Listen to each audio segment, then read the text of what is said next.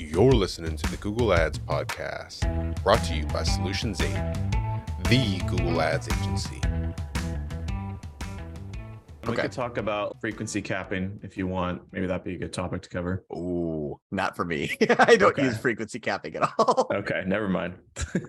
Well, actually, that might be a good topic for conversation, Caden. My theory in frequency capping is the automated bidding strategy does that for me, in my opinion. Maximize conversions is what I like to use the most, and I usually like to use a daily ad spend in order to control overspend and underspend based on results that I see both in Google Ads and outside Google Ads, whether it's analytics or whether it's Northbeam, whatever it may be. My thought process there is that I adjust the level of remarketing ad spend, but I leave frequency capping running wide open because there's been a lot of use cases that I've heard, and they're anecdotal. But I forgot what this person that I think it was like Google or Facebook, whatever. They're like, I just kept seeing their ads, seeing them, and they finally wore me down, and I bought one. I don't even know why I bought one. I just kept seeing them. I think there is a use case for that, but I also think that there is some channels that you can sort of use that may be better than Google. I don't like Google remarketing on display. I really don't. I know it works, but I find more engagement on the YouTube remarketing channel. And that's actually what I'll be talking about too, is I know, uh, Osama, you had a question about YouTube and how you measure that. So we're going to get to that as well today. But for remarketing, I think YouTube remarketing gives me a better result that I can measure, even if they're not in Northbeam. I'll go to a client here that makes a use case for YouTube remarketing. But Caden, do you have any kind of before or after, or what your thoughts are on setting frequency caps for display or YouTube or whatever it is for remarketing? I guess the point there was just to try to leverage more on like the email marketing side and only use it as sort of like a slow burn where you have like you see one ad a day kind of thing. So you keep the spend low and then just go from there versus like pumping out a bunch of ads based on the conversion data that you would get and then getting a conversion. But in reality, you could have gotten it from like another channel potentially. That was kind of my original like thought behind it. One of my questions I have with frequency capping is Google measures an impression differently. An impression and a viewable impression are two different things to Google. I wonder how that translates into actual metrics. For example, viewable impression versus impression. If you have a frequency cap, I thought that went off impression. And if so, there's could be some times where you're showing up at the bottom of the page on C N N dot com and people aren't seeing it, but you got an impression. It wasn't a viewable impression. It was an impression. So that'd be something for us to actually look at too is, is there a viewable impression? What's the difference between impression and viewable impression? An ad that's visible for more than three seconds in the person's view in the window that they're viewing. Viewable is visible for more than three seconds. Got it. And it doesn't have the different types of impressions available in the settings for impression caps. Yeah, it's almost like on YouTube when it's like, hey, you got seventeen thousand impressions. Now, the people that watched it for longer than five seconds, so those are five thousand. The person watches thirty seconds of video if their duration is shorter than thirty seconds or interacts with your video. Eligible interactions, they measure by ten seconds. So what I'm wondering is how much of that when you do a frequency cap is like, hey, we're going to show it to one person, even if they didn't have a viewable impression. I don't know. It's a good kind of good question to ask. I don't know what that is. I have no idea, but to find that out. Here's what I like about the remarketing aspect, though. In display remarketing, I find that with the loss of being able to target specific audiences, or when the audiences are just not matched or not used very well. Like we have a one client that is predominantly women, and we have a product that is a hair regrowth serum made for women, and ninety percent of our conversions are coming from the men audience. Client got upset, so we had a conversation with him. I didn't. It was a member of our team, and said, hey, do you want to target the people that you believe you want to target and cut out ninety percent of the conversions, or do you want to just keep it still? I think the client chose to just keep going with it because the audiences are getting a little bit more lackluster. In the future, when we look at the audience targeting and expansion opportunities and audiences that are not in the segments that you've defined and all the ways that Google is just going to spend your money without you even knowing, the one reason why I do like YouTube is I can measure not only an impression, but I also can see the view, the view rate, the click-through rate, and then the conversions that happened here, which is the ad event type. So I think I get more data from a YouTube remarketing campaign than I would with a display campaign because display can count view through and conversions. It just never does. I don't know why. It's like, hey, you got twelve sales, but your view through is like fifteen. For some reason, Google has done a poor job at view through conversions. But if you look here, for example, the YouTube remarketing, I have three click conversions and fifty engaged view conversions. And I'm scaling this up with just standard shopping campaigns. You'll notice that my splits, though, are twenty grand in cost on standard shopping and six hundred dollars in cost in video remarketing. Very, very, very skewed heavily towards non-brand cold traffic. And then the YouTube Shorts is also a cold traffic audience. This I'm not worried about attribution here because YouTube does a poor job at attribution. My remarketing, I should have more frequent conversions because those frequent conversions are of a very warm audience. And that's naturally going to get more conversion with a warm audience than a cold audience. And when you say, hey, I spent six hundred and made four thousand, yes, where did they come from? This is a remarketing audience. That's going to be more important than, can I scale this?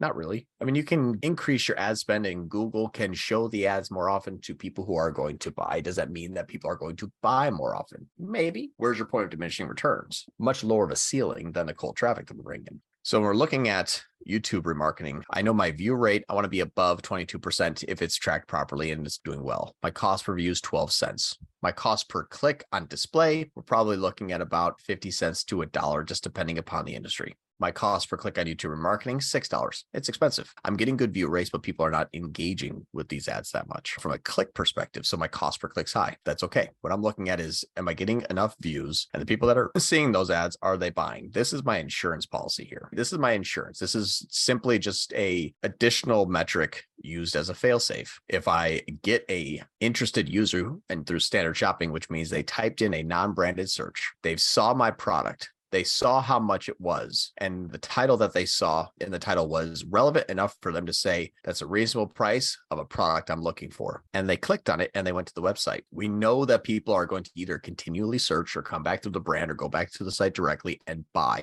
When I was showing people display ads, it didn't really change much.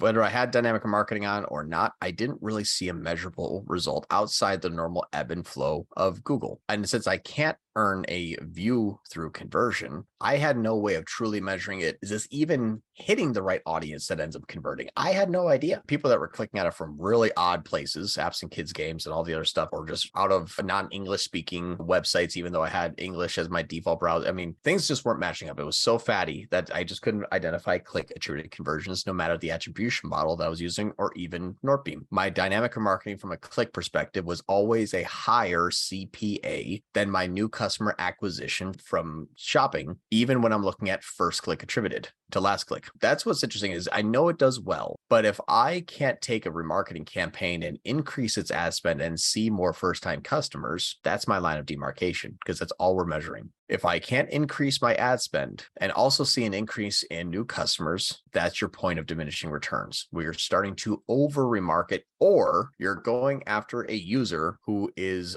uninterested and you're begging. That's going to be expensive because if you think about begging a person to come back when they're no longer interested is going to cost a specific dollar amount. What is that dollar amount to beg to bring a person back? This is how much things cost. I'm just going to use round numbers. It's six dollars to bring a person back to the site physically in this campaign. It's two dollars to bring a new interested person that said, now, yes, I'm interested in this product. I want to learn more. So it's three times more expensive to bring that person back from a click perspective.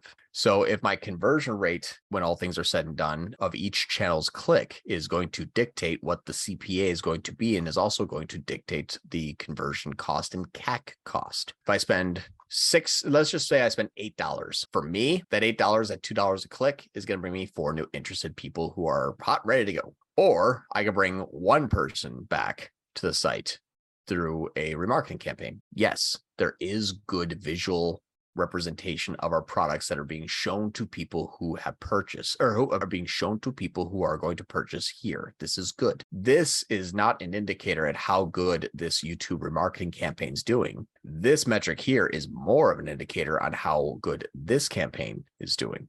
Think about this. These are engaged view conversions.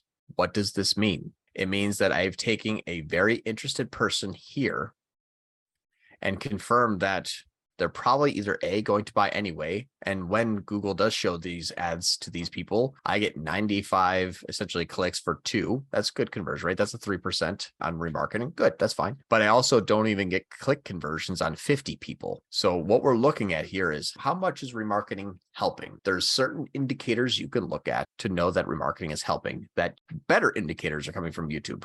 Well, you have engaged view conversions that you don't have a display. That's helpful. You also have a captive audience that you know is just wasting time. That's good. When a person's on YouTube. It's either they're listening to music or they're watching videos, or maybe they're trying to make their purchase decision now by looking up Solutions eight reviews, Solutions eight scam, you know, Solutions eight, you know, additional video, whatever it may be. If someone's doing, let's just say, a search for us or search for Google Ads agencies, best Google Ads agencies, and we can continually stay in front of them, we will reinforce that purchase decision. I don't want to spend too much on that though, because you will hit a point of diminishing returns, because most of the time it's more expensive to bring a person back than it is to get a new person. And it's more expensive to bring a person back if these people are halfway interested. So any questions so far? I think we have a couple chats. I just wanted to see. John, you talk about why you generally prefer not to use remarketing. Yep. So it's not that necessarily I prefer not to. Tim, one of the things that I was actually going to say too, and we'll move to it next, is a lot of times you can actually use different networks to remarket.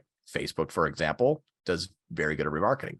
Again, it's a captive audience. It remarkets like YouTube does. Display, I'm trying to capture people in a household that are on the internet. Because remember, Google is going to use household remarketing. They're not using individual device remarketing anymore. I saw this this morning and I really, really, really want to find it. I'm going to find it again. But there was a metric inside of Google that I saw this morning that says, by the way, in order to measure households with cross devices, we're going to take an average of the users that we believe are the same people, but there will be varying degrees of discrepancies. But we're using, I forget exactly what they call it, but basically some algorithmic version of what they think happened. So it's actually not even real numbers inside of the remarketing campaigns specifically. So unique users are blank a lot of times because it's not known, for example. But I would say that captive audience remarketing, which means where their attention is given, is more effective than banner ads. That's my opinion. Facebook, captive. Instagram, captive. YouTube, captive. Websites, they're actively doing something right now. So is it more effective in a visual representation for the user? Yes, I think so. I would prefer Facebook over display remarketing. I absolutely would. And when you look at the splits and you look at the conversion paths, a lot of times it's cheaper to get a person first click on standard shopping, and also cheaper to have Facebook remarket them. And now you have those two channels working together. I prefer other channels than Google for remarketing. So that's why I usually don't use remarketing a lot inside of Google. Thanks for listening to the Google Ads podcast. For more ways to grow your business with Google Ads, you can subscribe to the Solutions eight YouTube channel. If you enjoyed this episode, please share it with a friend. And if you'd like to work with the best Google Ads agency in the world, you can visit Solutions eight at S O L eight dot com.